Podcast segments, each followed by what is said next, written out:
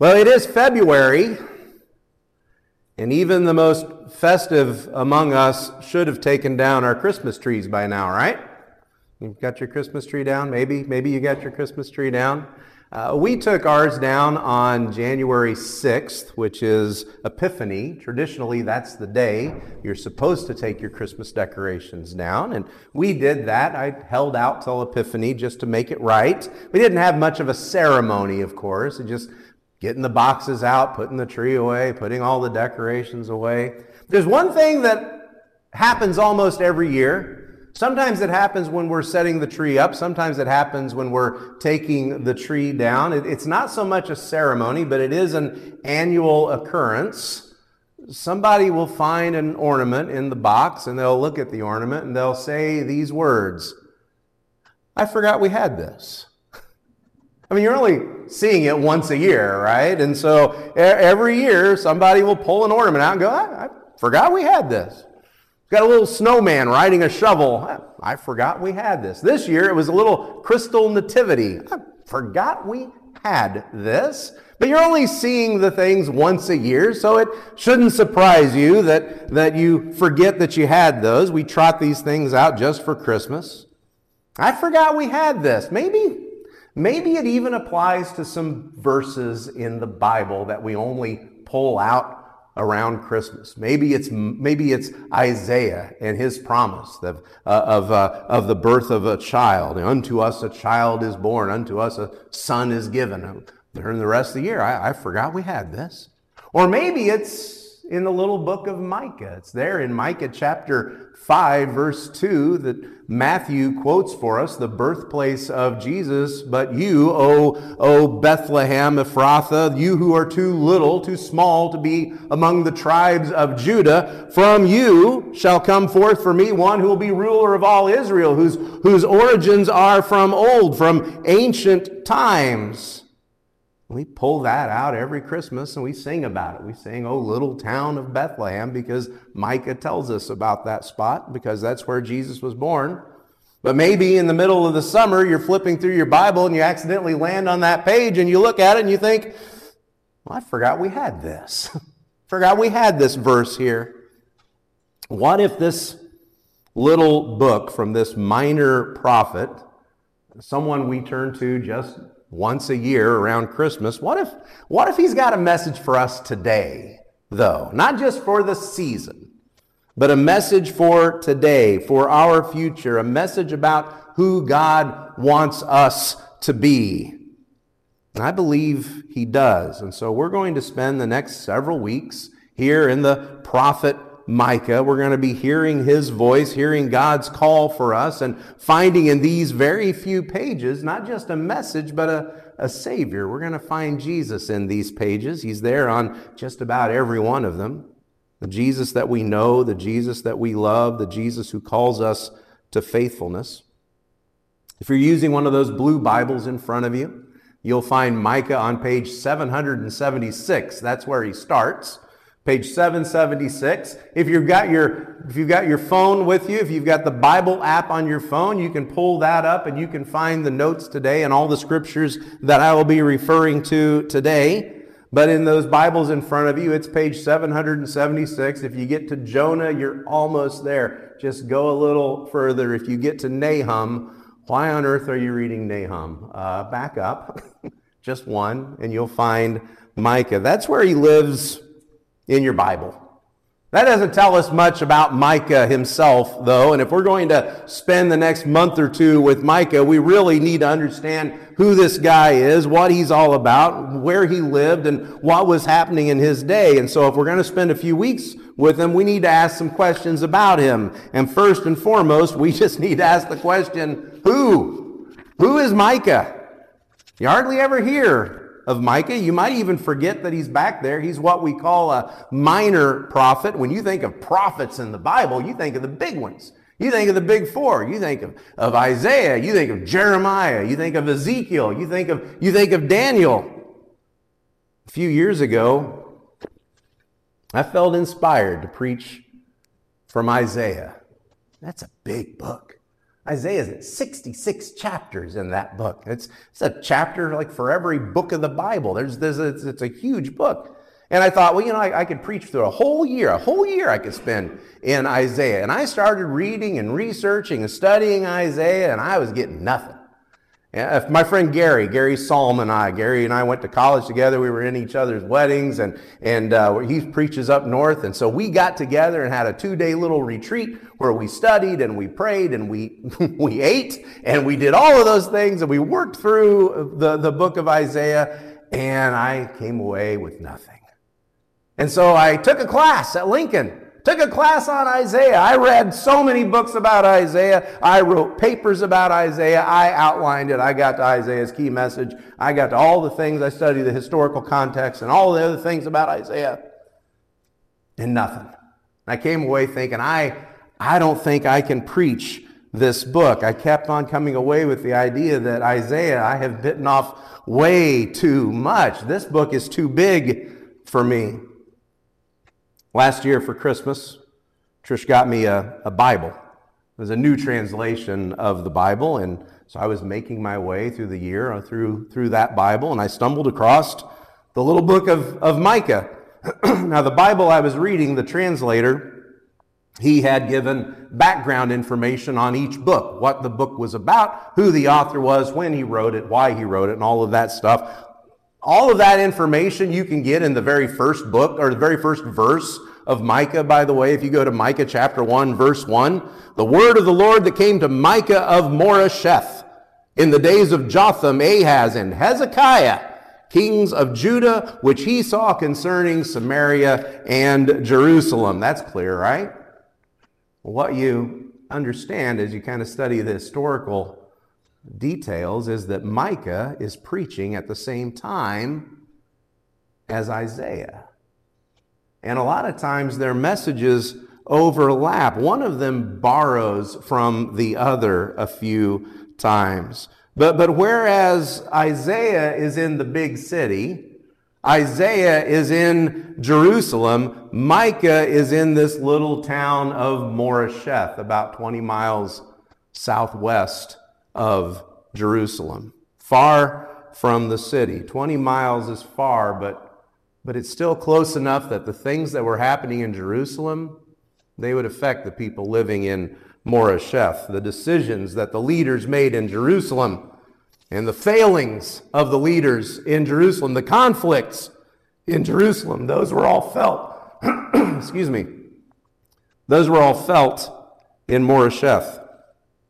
And Moresheth, Moresheth is a small town. It's barely a fork in the road.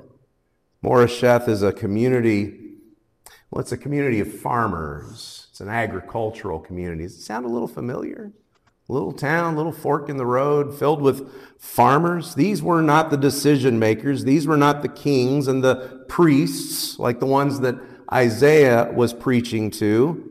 These were people, though, who were subject to the decisions of the kings and the rulers and the priests. And when the kings failed, it was felt in Moresheth. When the priests failed to keep the covenant, that was felt in Moresheth. Moresheth suffered for it. And so Micah preaches to that community, that little farming town of Moresheth. And today we hear his message. A few years ago, I was having coffee with our friend Dave Butts, who preached here about forty years ago. And Dave and I were talking about preaching and different things that we were preaching. I think, I don't know, he was probably preaching about prayer at the time. Uh, but we were talking about preaching, and I shared with Dave that I had wanted to preach from Isaiah, but I said, the more I study it, the more I realize how I don't know this book. I don't know how to preach it. I don't know how I would divide it. What would I do? And, and Dave laughed. And he said, you know, when I was in Kansas, I really wanted to preach Isaiah. And he said, I started studying Isaiah. I spent a year studying Isaiah, and I got nothing. I wrote notes. I made plans, but nothing came together. And in only the way that Dave Butts could say, Dave said, I felt the Lord tell me This book is too big for you. Forty years ago, the preacher here said, God t- said, Isaiah is too big for you. Just a couple years ago, I felt God telling me, this book is too big for you. I think we need to hear someone who knows a community of our size, who knows our struggles, who knows our needs, who knows our pains. I think we need to hear Micah. I think Micah can speak to us. I think he, I think we can hear our own hurts in Micah. I think we can hear our own hopes in his pages. So that's who Micah is. Now, we also need to ask another question, and that question is, why? Why does Micah matter? Why does his message matter for us? You get to the end of your Old Testament, there in the back of your Old Testament, you have a whole section of the prophets. The prophets are divided up into two different categories. There are the major prophets, which again is Isaiah, Jeremiah, uh, Ezekiel, and Daniel. And then we have the minor prophets, and there are twelve minor prophets. What makes the difference? Now, this is complicated, so make sure you're paying attention. This is the kind of information you get with a well-rounded Bible college Uh, education. This is this kind of stuff you will only get from a very good Bible college education. So let me tell you what makes the difference. Why are some of them major prophets and then why are some of them minor prophets? Because the minor prophets are shorter. Ta-da! That's it. The minor prophets are shorter. One other distinction, the major prophets' messages were more global. They spoke to the whole nation. They also spoke many times to other nations. Minor prophets very often addressed just one group of people. Jonah goes to Nineveh, just one little community, one, one big city, excuse me. Uh, and Micah is speaking in the little town of Moresheth. So what's happening We're in, in Micah's world? To whom is he speaking, and why does it matter to us? Micah himself sums up his message for us. He tells us what this is all about in chapter three, verse eight. Micah writes, "But as for me," okay, he's talking about himself, "but as for me, I am filled with power, with the Spirit of the Lord, and with justice and might, to declare to Jacob his transgression and to Israel his sin." You notice Micah begins that verse with a but. He starts with a but. His message stands in contrast with other messages that were being told in their world, other prophets in their world. There were other prophets who were leading people astray. What were those prophets preaching? Chapter three, back up to verse five. "Thus says the Lord concerning the prophets, the prophets who lead my people astray, prophets who cry peace when they have something to eat, but declare war against him who will put nothing in their mouths." These other prophets, they looked the part, they sounded the part, they were saying things that sounded good as long as you were paying them, as long as you were feeding them, but they were leading people astray. They were preaching peace and safety, all is well, all is good. God loves you and has a wonderful plan for your life, but Micah, Micah confronts their failings, and through the power of the Holy Spirit, Micah calls the people back to God. Micah's message matters. Micah's message matters because there are hollow messages out there. Micah's message matters because he calls us back to God. He calls us to the heart of God. Moresheth is just this, it's just this fork in the road. You know, you come to Kansas, and what are your options? Well, we can take forty-nine and go north, and maybe we'll end up in Champaign eventually. We'll go, we'll go north. We, we can take sixteen, and we can head east, and we'll end up in Paris. We can take sixteen, and we can go, we can go west, and we'll end up in Charleston or Mattoon. We can take that little jog out there just past Bob and Marietta's house, and we can make our way on forty-nine on down south into southern Illinois. We can do all of those things, but we're here at this fork in the road. And what I what, what Micah is warning the people of Moresheth about is that a fork in the road is a place where you have to make a decision. Where are you going to go from here? Where are you going to go once you hear the message of God? Where are you going to go? Because it is very easy to just get stuck in one place. And for some of us, we'd have to admit we are stuck. We are stuck in our pain. We got hurt years ago by someone or something, and we got stuck in that pain. Maybe we're stuck in our grief. Maybe we're stuck in in our lack, what we aren't and who we aren't and what we don't have. And we feel that need that we need to move forward in, into who God has called us to be. We need to be, move forward in our faith. We need to move forward in our commitment. Micah's message is that God meets us at that fork in the road and he leads us on towards him. He leads us into our hope.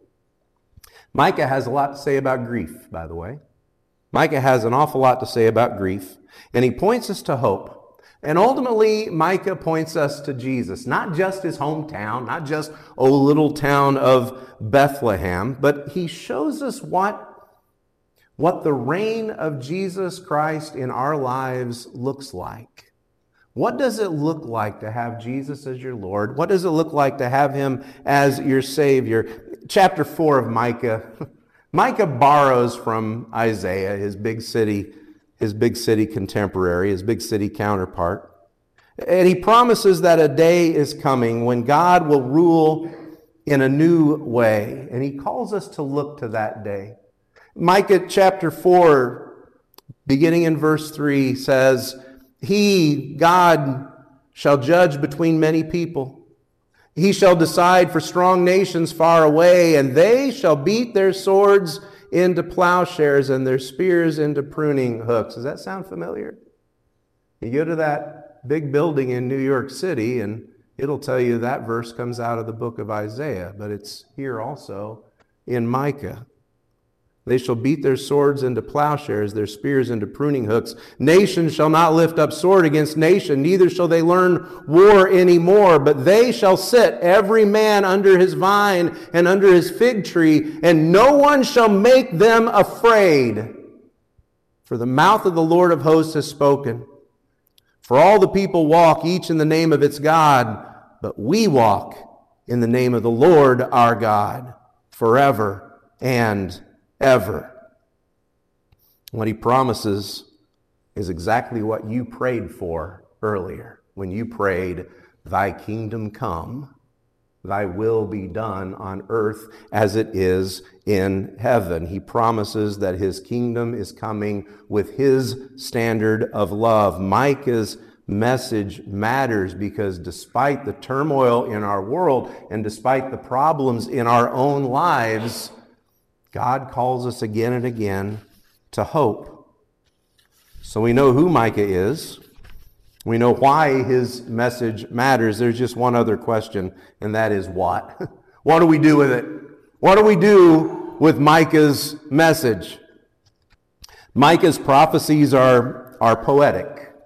They, uh, they have a beat. You can dance to them. You know, they're, they're poetic. He, like a lot of the other prophets, Micah writes in poetry. We need to hear them as poetic. Now, I say poetic, and you're used to words rhyming in a poem. You're used to, to words that sound a lot alike. Well, this is Hebrew, and Hebrew is a little different.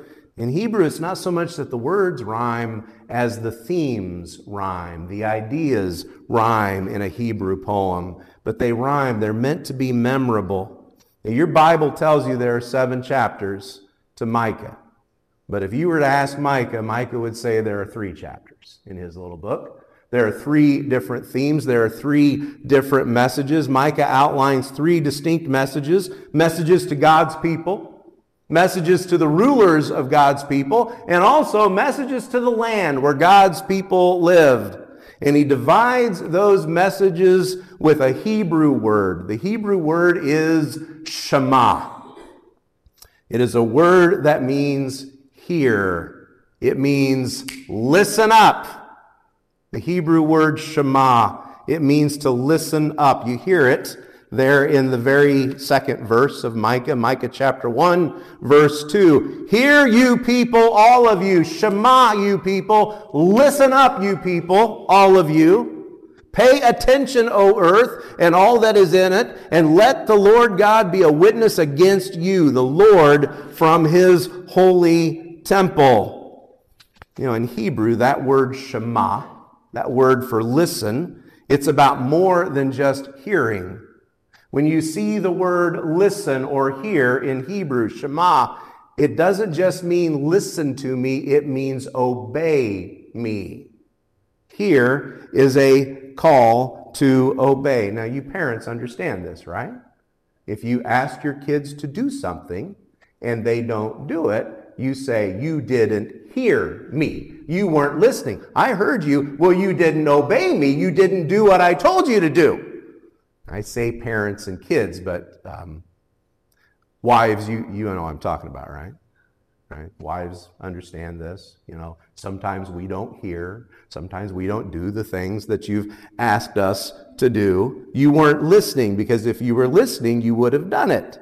In Hebrew, listening is about obeying God. It's about keeping his covenant. When we hear his word, the only proper response is to obey him. Chapter three, verses one and two, and I said, hear you heads of Jacob, Shema, listen up, heads of Jacob, and rulers of the house of Israel.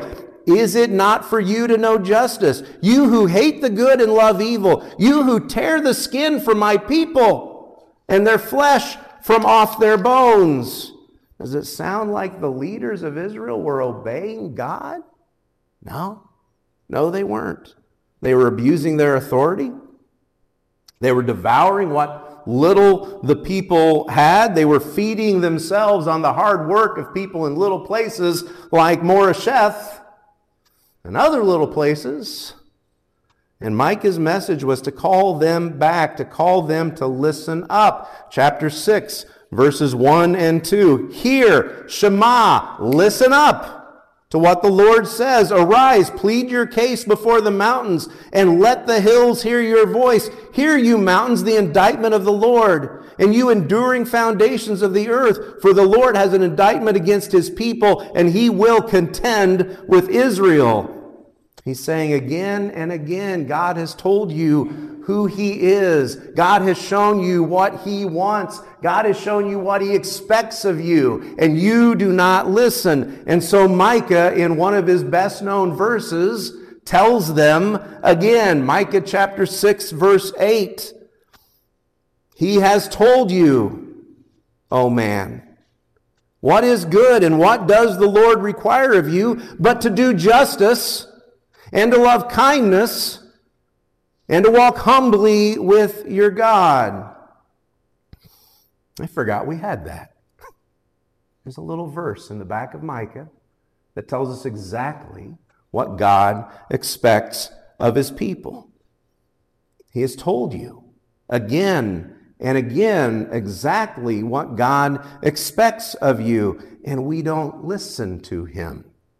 We pervert his words so that we can get what we want, so that we can exploit those who are hurting. It's not enough that we hear the word of God. What do we do with the word of God? Micah calls us again and again back to the word, back to God, back to his heart, and he shows us that the only proper response to hearing the word of God is obeying the heart of God.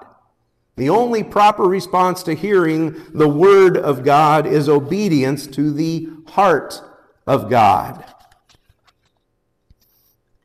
And so with everyone's attention on Jerusalem, everyone's attention on the temple, and everyone's attention on the, on the palace, everyone's attention on the king and the prophets and the rulers and the priests, little Micah down in little Moresheth, twenty miles out in the country, little farming town, remaining faithful to the heart of God and calling his people in his little community back again and again. Hear the word of God. Shema. Listen up. Hear God's heart. Hear God's heart break.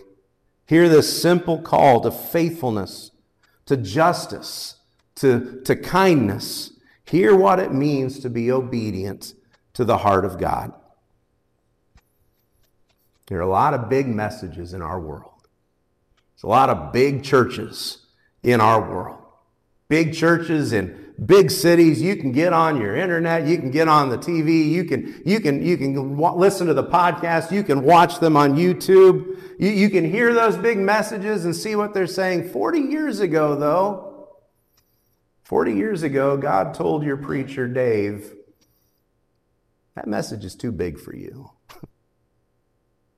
And now, today, forty years later, God seems to have spoken to your preacher and said, that message is way too big for you.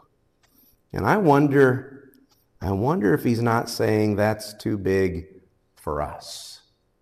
And he's leading us to something smaller. I think Micah has something to say to us.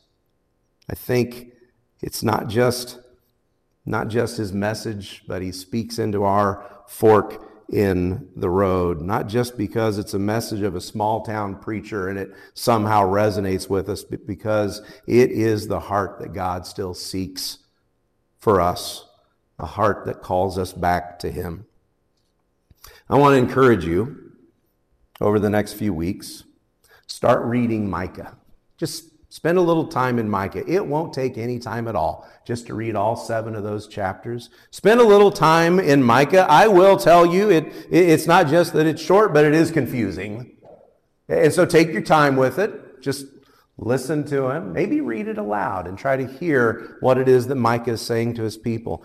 If you are inclined to put marks in your Bible, to mark up your Bible, I think a great thing to be to do would be to circle or highlight or somehow mark every time you hear that word, hear, listen, Shema, and then stop and ask yourself, what is it that, that Micah, what is it that God wants us to hear in this?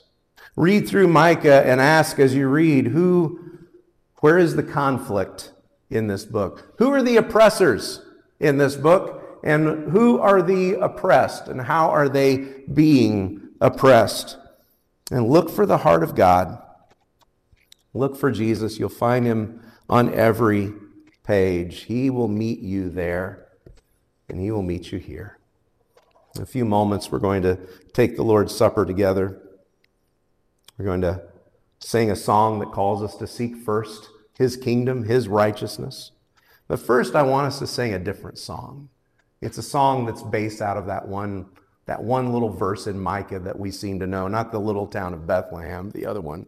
Micah chapter six, verse eight, he has shown you, O man, what is good and what does the Lord require of you, but to do justice, to love mercy, to love kindness. The, the word means loving kindness, and to walk humbly with your God.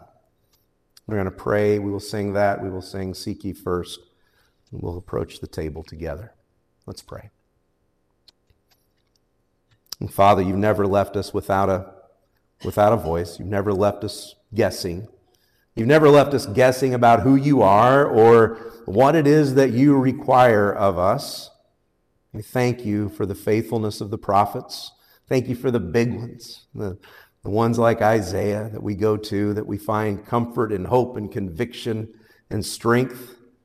I thank you for the little ones like Micah, who in their day were just doing their best to remain faithful and to remind people in small places that they were not forgotten, that they were loved, and that God had hope for them as well. Lord, I pray over the coming weeks as we make our way through Micah, I pray that we're able to hear your voice. Lord, I, I know there's an awful lot to take in in this little book, but just show us where you show up. Show us your Son, and show us the hope that we can live with today, the hope that we can share with those who are hurting, with those who desperately need our kindness and our, need our mercy. And thank you that when we needed your mercy, you gave us your Son. We come today to share this bread, to share this cup, to remind ourselves of the price that was that was given, and remind ourselves of your love. It's in Jesus' name we pray. Amen.